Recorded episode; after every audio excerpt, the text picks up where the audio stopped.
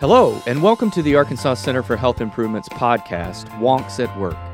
On this show, we aim to demystify, boil down, and unwonk, if you will, complex topics so you can understand how the healthcare system is working or not working for you.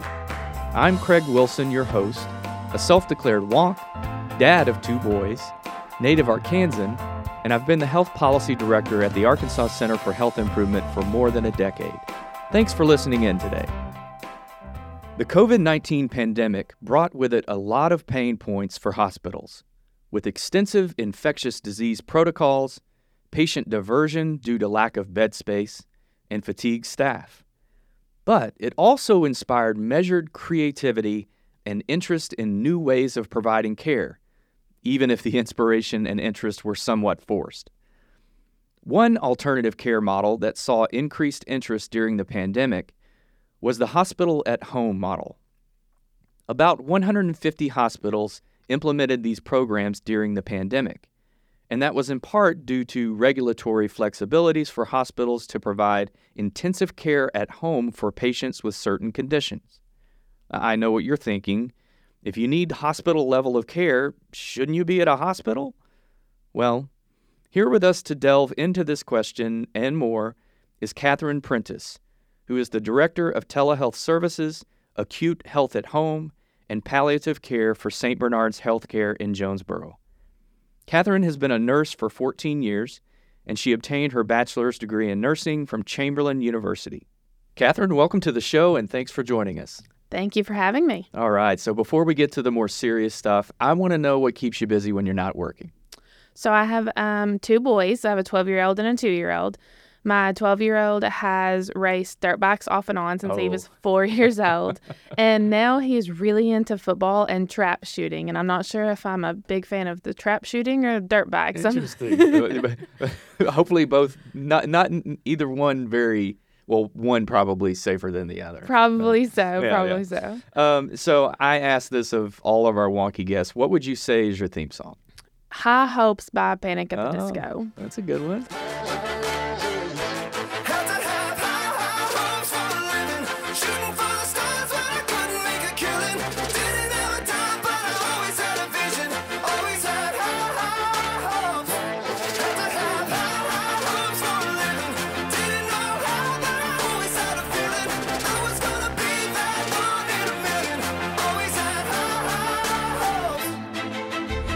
That's a good one. I can just hear him. I've got a seven year old. I can just hear him in the back seat singing at the top of his lungs that song. That's yes, a good one. Yes, very upbeat. Yeah. So, um, all right. When I think of hospital at home, I picture all the equipment in the room and the hospital bed and all the staff just like in a hospital. But is it like that at all, really? It's really not. Um, you know, that's one of the beauties of hospital at home is they talk about whenever you need whenever you're sick and you're ill, you really need to rest and heal up and it's really hard to do that in the hospital with all that equipment and the hospital beds and the IV poles and the noise and and all the things. So, you know, with hospital at home, we do have the equipment that's necessary to take care for of our patients. We do have a remote patient monitoring device. I mean, that's just a small tablet with um, blood pressure cuff, pulse okay. you know, things like that so that we can monitor vital signs. And then our nurses when our nurses go into the patient's homes, they have a telemedicine device that allows our physician to see the patient. And um, so we utilize both of those, and we just uh, have whatever we need to be able to take care of the patient and their needs. In the so home. the nurses go in the in the home, and then they they get the telemedicine and feedback to a, a physician. Mm-hmm. Are they are they in the home like? All day long? Not all day long. Okay. Not all day long. So the the patients do have access to the nurse twenty four seven. We have a a hotline phone line that they can call if they were to need anything with our patient monitoring devices the tablet that they have with that we are able to dial in and have basically like a facetime call yeah. Um, with that patient so they have access to nurses 24-7 but the nurses do only go into the home twice a day unless it's warranted for an additional visit or anything like okay. that so w- what type of patient is this right for So we see a wide variety of patients. Um, we see, you know, COPD patients with our, you know, rice fields and agriculture. We have a lot of COPD exacerbations and things, and so we see a lot of those patients. Heart failure patients. Um, any type of patient who has taken any type of antibiotics for an infection that they really need the IV antibiotics. It's Mhm. not it's not really working well in the home. So um, we're able to do those IV antibiotics at home and, and monitor the patient. And we have some other patients like um, monitoring labs for electrolyte imbalances and things Mm. like that. But it, the, these patients have been in an inpatient setting, and there it's kind of a step down. Is that Some of the patients have been in the in the inpatient setting. We are required to see the patient in the hospital, so they actually do physically have to go into the brick and mortar hospital. We do like a history and physical and okay? Any additional, you know, imaging or anything while they're there. But we have taken patients from the clinic, taken them to the hospital, done mm-hmm. that, done any imaging, and then we're able to take them home. So it, it really depends on the patient and their and what's going on with them. So since you began this program, which was when? Three years ago, Okay. How many patients have you served, and and what's been the response? we have seen over 450 patients. Oh. Um, and they all really like it. We do run into a few patients here and there when we go and say, "Hey, you know, we're going to be able to take you home and take care of you there." They're like, "Wait a minute, I'm not so sure about this." Um, but then once we get them home and they get to sleep in their own bed, they are super thankful and happy to be home once Yeah. they get there. It's just kind of that transition period with some patients. So yeah, this is it's relatively new, Mhm. right? It's certainly new for for you guys in the past now three four years. Who's paying for this? I mean, So we actually work under a CMS waiver, Center for Medicare and Medicaid Services. mhm. So we work under that waiver. So right now it is Medicare, Medicare Advantage, Medicaid paying Okay. for it. We are hopeful that other payers will kind of uh, pick up and start helping us pay for those for their patients, but right Uh-huh. now it's just those. okay, so the public programs. Um, how does technological improvement play a role in your ability to to really do this type of care? Because I can't I can't imagine that like ten years ago that this would have even been possible, but now it is. Right? It, it really is. Um, with our remote patient monitoring devices, you know, that uses cellular service to Mhm. upload um, any type of blood pressures or pulse oxes that the patient takes at home. So at any given d- time of day, whether we're there or not, we're able to pull that um, data up on our computers and see it. And then we can, like I said, FaceTime with the patient, check in with them. Um, if we're not able to reach them by phone for any reason, obviously, you know, technology is technology. So sometimes the phone might die and things like that. So we can use that remote patient monitoring device, and then uh, and then the telemedicine equipment that we use for our physician to remote in and see the Mhm. patient. That actually has a stethoscope with it. oh Which, wow, Yeah, my husband thinks it's crazy. He that loves is it wild. right?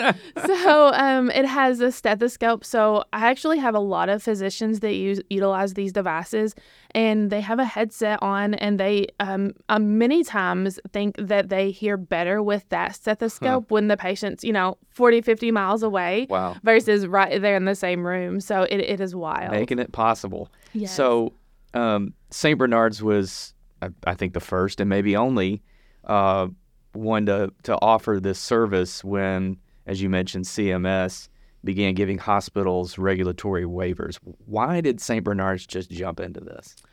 I think there's a lot of reasons. Um, the first and foremost, I think really St. Bernards, one thing that I like, love, is that they strive to be on the cutting edge of technology Mhm. and finding new and innovative ways to take care of our patients. You know, up in Jonesboro, we've got Jonesboro, which is kind of more urban, Mhm. obviously not as urban as Little Rock or, or Fayetteville Mhm. and things like that. Um, but it, it is a little bit more urban, but we have a lot of rural Yeah. hospitals and, and towns around us that is making it more difficult for patients and caregivers to come back and forth to the hospital. So I think that's one of the biggest things. Um, and then also, a lot of hospitals are having to close, unfortunately, Mhm. uh, for financial restraints and things like that. So that's less and less places for patients to go. But those patients are still there and they Mhm. still need help and care. So, whenever we're able to care for patients in the home and open up hospital beds for Yeah. those more more critical and unstable patients, then that's you know that's a great way to do it. And patients love it. P- caregivers love it. Um, Mhm. you know, in the hospital, if you've ever been in a in a cot or the recliner or something. not fun. It's it's not fun. It's not comfortable. It's not the ideal scenario. And, you know, I, I was I, I'm from a rural town, 30 minutes outside of Jonesboro. I still live there, Mhm. and I remember when I was a kid having to drive back and forth to Jonesboro to visit my grandmother in the hospital. And, you know, that would take time and gas money and Mhm. things like that for my mom and my family. So being able to bring that care home to the patient's home and to the caregivers, patients love it. It's Yeah. way more, it's way better for the patients. Great for families. Mhm. So you have two other programs in your title. Mm-hmm. How does uh, telehealth and palliative care fit into that continuum of care? So I actually, when I started at St. Bernards five years ago, um, I came for telemedicine. That was my primary role, and we have implemented a lot of different telemedicine programs over the past few years. One thing that um, they talk about a lot is work staffing, physician shortages, nursing Mhm. shortages. And with our rural hospitals, sometimes that's difficult um, to find physicians to take care of those patients. So we have several different telemedicine um, programs that we work with telehospitalists. We have cardiology, we have um, behavioral health psych, um, pulmonology, all kinds of Wow. things to be able to kind of implement that. And then with our palliative care program, we utilize um, so our palliative care nurse practitioners, they actually go in the home too. So I've actually got some nurse practitioners that do a little bit of the hospital at home and acute health at home, Hmm. as well as palliative care because those those patients, you know, it's it's really difficult for them to get out Mhm. many times because they're having a lot of pain or they're weak or Yeah. things like that. So so we kind of we are really working and focusing on bringing healthcare to patients versus patients having to come to us for Yeah. healthcare. That's a nice change. It is. Yeah. So, my last question for you for up and comers who might want to do similar work as you, what would be your advice?